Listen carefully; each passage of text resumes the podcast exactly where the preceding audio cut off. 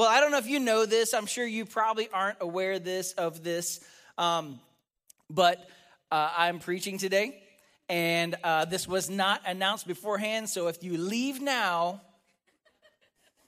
I can see everyone in the room. so you might hurt my feelings. Um, but no, but seriously though, today is National Speed the Light Day. And I don't know if you know what that is or if you're familiar with that or, or if you are familiar with an Assemblies of God church, but what we call for our student ministries in our Assemblies of God fellowship, our, our missions giving arm uh, is called Speed the Light.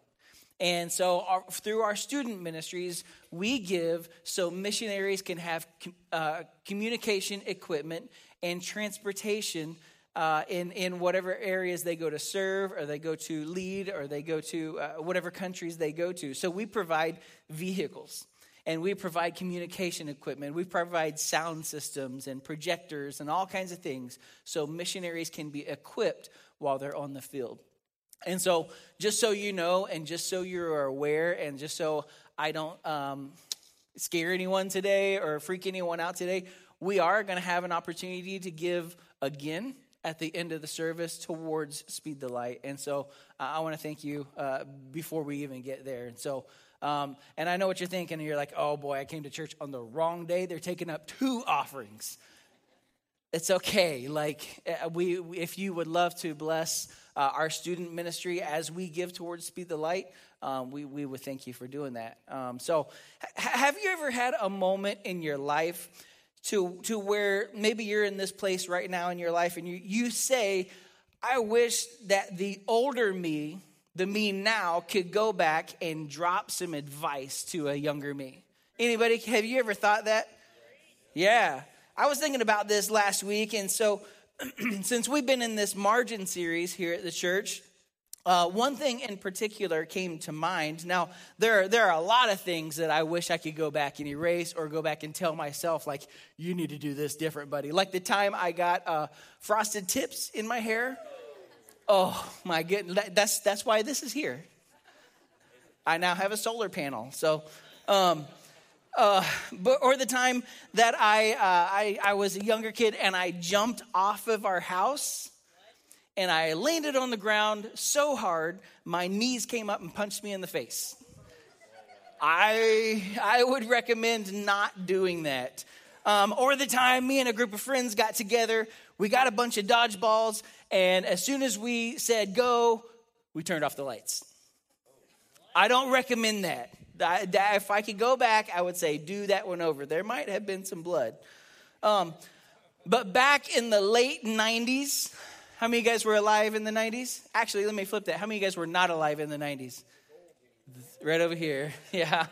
Um, so they, they, they used to do this thing back in the day. I don't think they do it quite as much anymore, but back in the 90s, uh, I turned 18 years old. And so what happened is uh, credit card companies, they would send newly 18 year old kids credit cards in the mail. And I wasn't the smartest person about money. Um, I, I, was that kid when I was younger that my parents, we would go to the store or something like that, and my parents would say, Oh, we can't get that. We don't have money. And I'm like, You got a checkbook, don't you? Like, it's just like paper money. You can just write whatever you want, we can buy anything. Yeah. By the way, I'm so honored to have my parents here this morning, right over here. So they visiting from Tulsa, Oklahoma this morning. Yeah. so one day, after I turned 18 year old, all of a sudden there came this envelope in the mail. And it had my name on it. And it was really cool because there was this piece of plastic, plastic stuck to the paper and it said, Congratulations, Jeremy Paul Wyatt you have $500. And I stopped reading right there because I was like, I just got a bag full of cash, right? And I was so excited. So I, I went to my best friend Josh and I was like, dude, I just got a credit card. And he responded, You want to go shopping? And I was like, Yeah, I do. And so we get in the car and we drive to Ponca City, Oklahoma, which was like the biggest town closest to us. And it had the best clothing store on the planet, The Buckle. Right? And these people are great salesmen. They sold me some jeans I didn't even need. And, and of course, I had to get Lucky Brand jeans, right? Because this was the late 90s, right? If you're familiar with that. I, bought myself some things. I bought my buddy Josh some things. And, and then, of course, I needed uh, some new shoes, right? So we went down to the Foot Locker and I was looking at these shoes and I was, I was I was looking at these expensive ones and I was like, Josh, I don't know if I should spend this much. And Josh was like, dude, you've got like a bag of cash in your pocket. And I was like, I sure do. So I got me some new shoes. And literally in one afternoon, Josh and I maxed out this credit card. It was awesome. We had so much fun. Well, about a month later, I get this bill in the mail. And with something like 27% interest, right? And luckily, I, I don't know how she worked this magic, but I have a great mom who got on the phone right away and fixed the problem, I guess. It just disappeared somehow. I don't know. But there's a lot of things that when I was younger that I wish that I would have known about. Things about relationships and things about first jobs. My first job, and I don't even think they do this anymore. Um, I was a paper boy. Anybody else did ever was a paper boy? Yeah. And then my second job, I, I carried out groceries at a supermarket. It was terrible.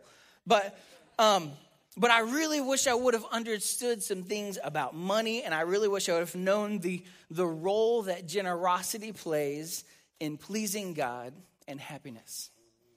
But when I think about younger me, when it comes to being generous, what we call it is conventional wisdom. And when it comes to money and all the stuff that I have, we call it conventional wisdom. And I saw simply, I saw money as simply dollars and cents. And it's, it's just math, right? It's just simple math. And if you want to get the stuff you want to get in life, it's just dollars and cents. And you may be here today and you're like, oh boy, a message on money, a message on generosity. I already know all of this stuff. We've heard this before. But are you doing it? And that's the problem. Here, here's the deal with, with church people or just with people in general we know a lot of stuff. Like, but we don't apply what we know. How many how many of you guys would agree and know that we need to get into shape? Right? But how many are applying the knowledge that we know? Some of us, yeah, some of us maybe. So let me explain it like this. Um, imagine if you had 10 $1 bills. How much money do you have? $10. Generosity says that you you you give something um, the, generosity says that you give something so you have so you you have something to give away. And so if I had 10 $1 bills and I gave one of them away, how many would that make? 9. Which is more, 10 or 9? Good answer. Uh, but conventional wis- wisdom says that you give away something that you have. So you will have one less dollar. It's simple. Like, I'm richer if I don't give. I got more if I don't give. I'm poorer if I do give. The more you give, the less you have, right? That's conventional wisdom. It's simple math.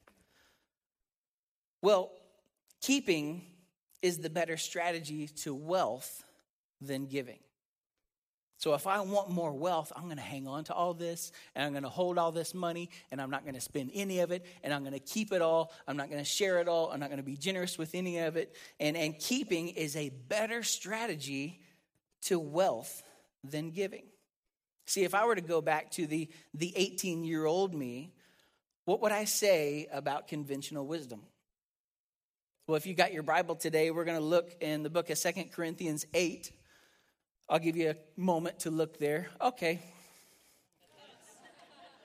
But if you didn't bring your Bible today, we'll, we'll have it right here on the screen. It says this The apostle, well, what's happening here is um, the apostle Paul is talking to the church, and he says this since you excel in everything, in faith, in speech, in knowledge, in complete earnestness, in the love uh, we have kindled in you, see that you also excel in the grace of what?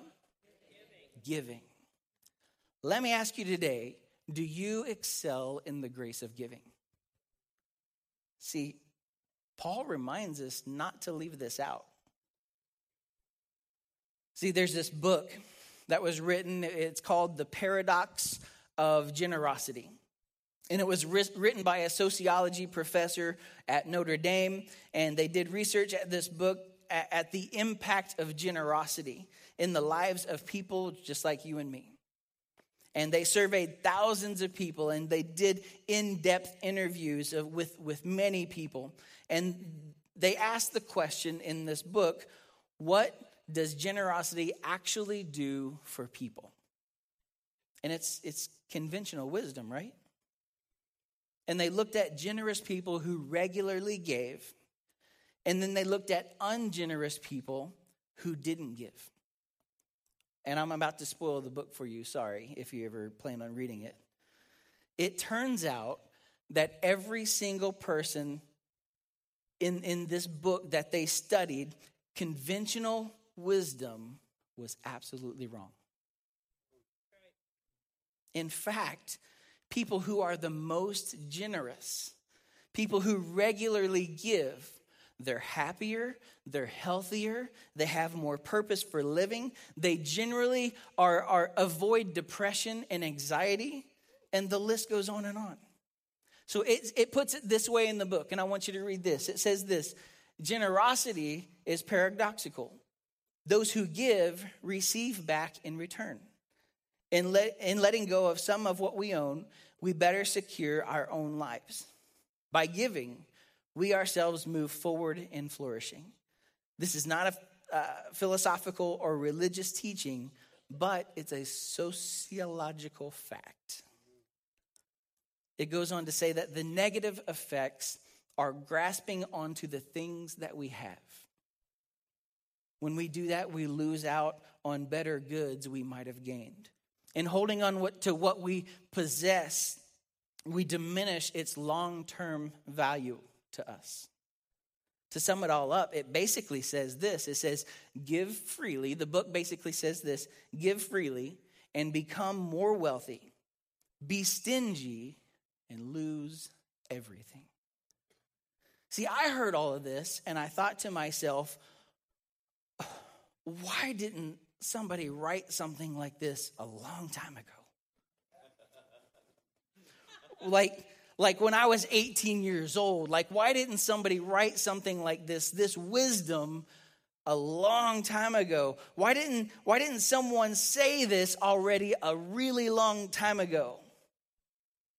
Well, Proverbs 11, 24, 25, it says, Give freely and become more wealthy. Be stingy and lose everything. See, I heard, of, I heard all of this and I thought to myself, um, well, a, a bunch of us have tried to keep as much as we possibly can because conventional wisdom says that keeping is a better strategy so you can get and you can have all of the things that you really want. But the Bible says that giving away is the fastest way to blessing. See, when the Apostle Paul talks about generosity and how we're supposed to live, uh, he, he sort of flips the narrative. And he uses this metaphor. And I, and I think if we stop and we take a few moments and we look at it, it'll help us understand how generosity in the kingdom of God works. In 2 Corinthians 9, verse 6, he says this he said, Whoever sows sparingly will also reap sparingly. Whoever sows bountifully will reap bountifully. See, he uses this analogy of a seed and planting and planting a seed. And imagine, imagine way back to the first person who thought of this idea of planting a seed. Like, and, and just waiting for something to grow. Like, guys, this sounds crazy. I've got this crazy idea. And I think if we take one of these things and we stick it in the ground, something might just happen. Now, the metaphor I used earlier was dollars and cents.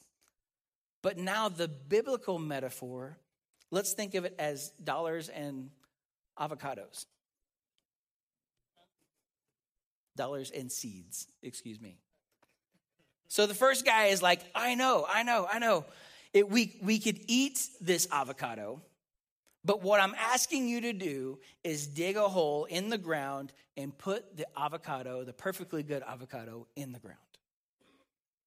And everyone around the fire would be like, You're crazy. If you put the avocado in the ground, we'll have one less avocado. That's just how it works. And the guy comes back and he's like, Wait, listen, listen, listen. I, I don't know how this works, but when you put it in the ground, it's almost like something in heaven says to that thing in the ground, hey, wake up, come alive, grow. And I don't know how it works, but trust me, it does. See, I understand the idea of generosity. It's, it, it's so strange and it just sounds crazy and it's bizarre. But here's what's cool about avocados you're getting a lesson about avocados today. Um, I don't have a green thumb. I am not a garden person. Um, and and here's the deal. I don't want you to catch me afterwards in the lobby. We're like, well, here's what you got to do. You got to get the right soil, and you got to get it this far in the ground, and you got to get till the ground, work the ground. I don't want to hear none of that because I'm not interested. But did you know that an avocado can produce 200 to 300 avocados per year. An avocado tree can produce 200 to 300 avocados per year. Avocado trees can live up to 400 years old. I know it's crazy to put an avocado seed in the ground, but, but when we do, um, it's like something in heaven says to the seed, hey, come alive grow. See, one avocado tree can produce over a thousand avocados in its lifetime. Over, I'm sorry, over a hundred thousand. See, what Paul is trying to say, he, he's saying, I, I know it seems counterintuitive, but there's something about generosity that just works. It's, it's like a seed. It's almost like when you intentionally invest your money into the kingdom, it's like something in heaven says to that inanimate dollar bill, hey, wake up, come alive, grow. See, this is what Jesus is this is what Jesus is getting at when he says this in Luke 6:38. He says, "Give, and it will be given to you." A good measure, pressed down, shaken together, and running over will be poured out onto your lap. And this is what generosity is like. Take some of what you have and sow it. I know it sounds crazy, but if you do, something will happen. Something will happen. I've been thinking about this message because in the church, when we speak around about generosity, it can be difficult to hear, but to be honest, it can be difficult to speak as well. It can be difficult to share. It can be difficult to say because people get funny when you talk about money. So let me tell you a, a let me tell you a personal story from my own life something that happened to me and, and, I, and it's more than just anecdotes and it's more than just a book and it's more than just these different kinds of things. This personally happened to me. And when, when someone i, I got to tell you this when you share a personal story or a personal testimony of how, what god's done in your life people can refute all kinds of things but they can't refute what god's done in you. Kristen and i we were first married and we were we weren't in ministry at this time. We were just attending a church and we were just a dumb in love couple. And and she worked in an, in an office for a like a pipeline inspecting company and i was a mailman for conoco oil company in ponca city oklahoma. Right? And so we were at we were at church on Sunday and we were already volunteers in, in the student ministry there. And and that Sunday at church our pastor um, put out this vision or he brought this vision before the people of the church to build a new church building. Because we were growing out of the one we were in and it was the we were it was an old building like the, we were having church in the gymnasium. Um, so the pastor he cast this vision about building a new church. We were on board we were all about it we were committed to give 50 whole dollars a month yeah you may not think that's much but we were dumb and young we had a one bedroom duplex uh, my job paid like $8.50 an hour. Um, and hers was pretty similar. We had rent, we had utilities, we had insurance, we had vehicle payments, we had to eat, right? And, and we gave regularly our tithe. And even before this commitment to be generous, our income didn't match our outflow. And we were going to starve to death and die. and here's the deal we prayed about it together, we talked about it, and we felt like that this is what we were supposed to do. We were supposed to give $50 a month that we didn't really have. but we knew it was what God put on our heart. We knew it was His plan for us. So let me tell you this when we started being generous, and when we started giving towards the kingdom of God. I got to tell you the truth. Um, I, I don't know how he did it, but somehow, some way, God gave provisions to us every single week. When our refrigerator got low on food, Kristen's parents would show up at the house with a car load of groceries. And we were like, Praise the Lord, doing like the Holy Spirit dance. Like, or my parents would show up and like give us some cash or give us some uh, uh, uh, groceries. People would just randomly take us out to lunch or take us out. They call us up out of the blue. Hey, you guys want to go to dinner? I'll buy. Yes. By the way, I will only uh, uh, um, offer to pay my half once. If you insist, I'll let you. Just so you know. Um, but we were never without. And that's how God works. That's how God works. I know it's simple, but at the same time, it's so difficult. And get this to top it all off someone bought me a brand new 32 inch TV. Uh huh. And with a surround sound with it. Uh huh we were living large. Not only were we blessed, we were abundantly blessed. And I truly believe that um, that that just about every blessing we've had in our lives, financial blessing, we can probably track back to that moment that we decided as a family, as a couple, to be generous and to help build God's kingdom.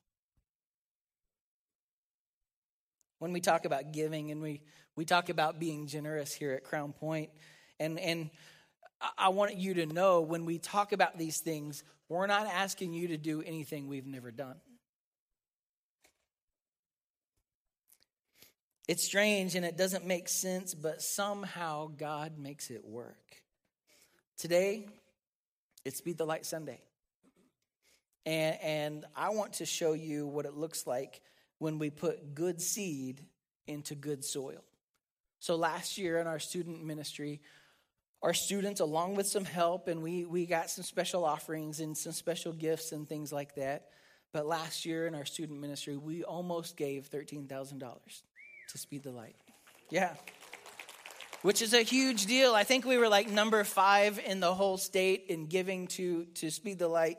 Um, and, and, there were a couple people that we highlighted and that we, we gave to specifically. One of those was a missionary named Cassie Bennett in the country of Jordan. And it was a, it was a place. it, it's a Muslim country, and it's a place to where, um, especially as a female and as a Christian, she was going to struggle. And so we gave, our student ministry gave, and, and like I said earlier, uh, Speed the Light gives transportation and communication equipment. And our student ministry was a huge part in Cassie. She was already in the country of Jordan using public transportation. And we, we were able to give and help her receive her Speed the Light vehicle. also, we, we highlighted last year one of our missionaries, a Youth Alive missionary, Brad Keller. And what he does is he goes around and he helps youth pastors and he helps students be able to plant Christian campus clubs in their public schools. And I don't know if you guys know this or realize this, but our public school is one of the largest unreached missions fields. And this is what he does. And we, we played a big part in Brad receiving his brand new Speed the Light vehicle as well. So this year, what we're doing as a student ministry, we're shifting our focus just a little bit different. This year, what we're doing is we're giving towards the Living Water campaign in East Africa. And I want you to see this video.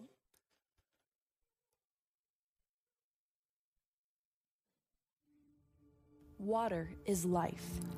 Having clean drinking water is something that most of us in the United States take for granted. At the turn of a faucet, you can rinse your dishes, take a shower, and make a refreshing glass of iced tea. But imagine life without clean water, where you have to travel hours on foot in the hot sun just to find a muddy trench filled with stagnant rainwater. Insects have laid their eggs in it. Your livestock drink from it. It is diseased with animal feces and urine. But it's the best you got to bring home to your children and family. Water determines quality of life. Water is essential. Water is life and water is the vehicle which the gospel is being spread in Africa. Over the next few years, Speed the Light has made the commitment to spread the gospel through unconventional means. We are bringing physical water along with the living water of Jesus Christ to completely transform these desperate villages in Africa. Your Speed the Light money will make it possible for WorldServe to strategically dig wells just like this one next to churches. These churches then become powerful oasis centers in which water provides sanitation, restores dignity, and changes lives for all eternity. Will you help? Speed the Light is calling you, along with thousands of students across America, to end the water crisis in Africa once and for all, bringing the gospel to the most remote places so that every person may find life in Jesus Christ.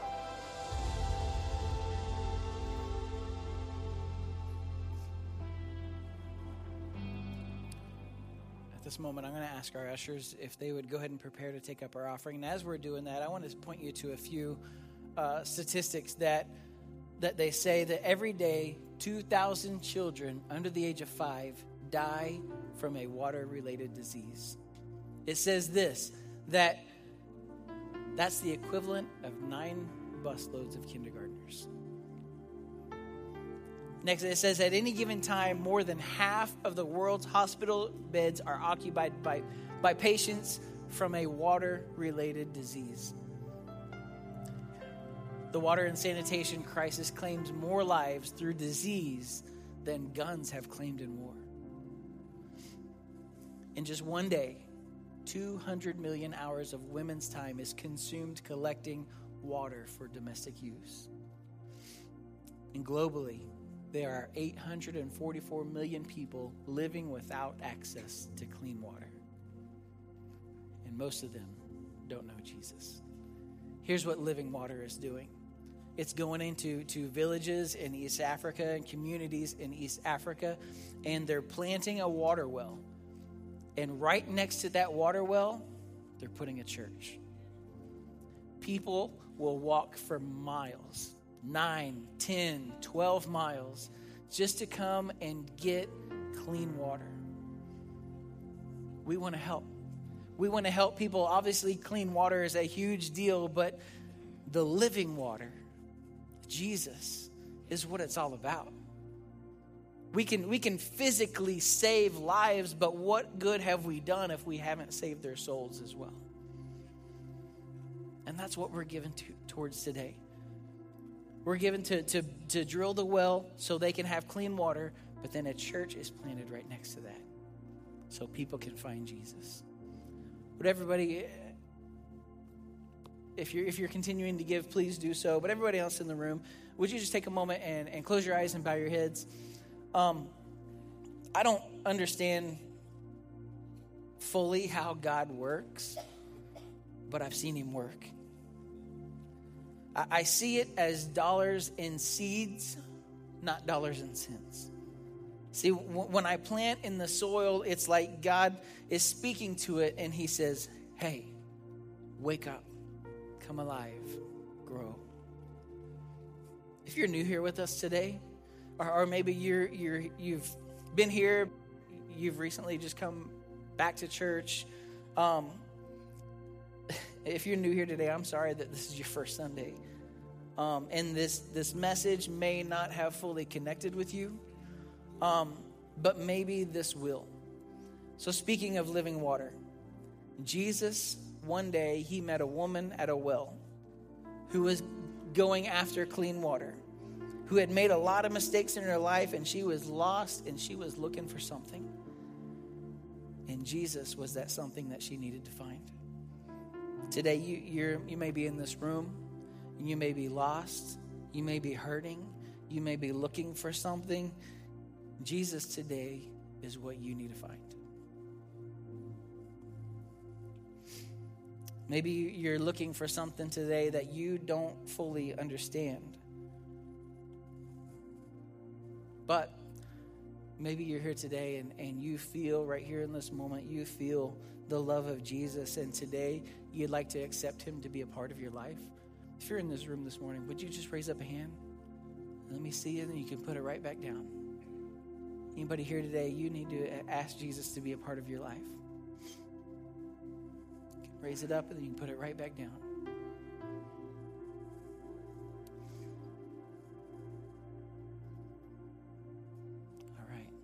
Do this. Let's stand together. I won't make you close your eyes for too long. I'm sleepy too. So, as well as as giving towards Speed the Light today, a, a group of our students wanted to uh, bake, have some baked goods, and and sell them this morning. If you're interested, I there are some awesome pumpkin muffins that I saw out there. Um, some other like a Reese's Pieces brownie, which is praise the Lord good. Um, uh, it's right out here in the lobby. You can drop by, and, and they have some prices on there and uh, their, their suggestions. Um, if you want to give $100 for a brownie, cool. Um, your choice. So. Um, but I, I just got to ask today, as we're closing, and, and I know we're in a hurry, um, maybe you're here today and, and you're, you're struggling with this. This has been a struggle for you, and, and, and um, not even just the giving part but maybe just the needing Jesus to do something in your life part. And that's you, and you're here today. Would you just raise a hand? Just right here. Yeah, there's a, there's a lot of us in this room. We need Jesus to do something in our lives. We're walking through things, we're going through things, and, and uh, He's here, and He's the living water, and He's all you'll ever need.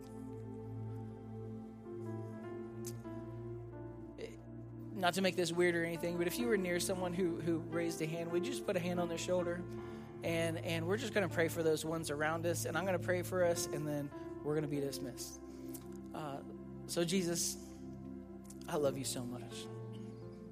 I thank you that you teach us how to be generous and you show us how to be generous people. But Lord, on top of that, there's some people here hurting today. There's some people going through some things today. There's some people walking through some things today who really need a touch from you this morning. Lord, I pray that you would just begin to heal their bodies. I pray that you would just begin to heal their minds, heal their hearts, their spirits. I pray, Lord God, that if, it, if it's a home situation or a work situation, Lord, I pray that you will work on their behalf. And I, Lord, I just pray that you would just move mightily in, in their lives. And we thank you, Lord, for meeting us here in this place today. We thank you, Lord, for challenging us, for changing us, for speaking directly to our hearts. We love you.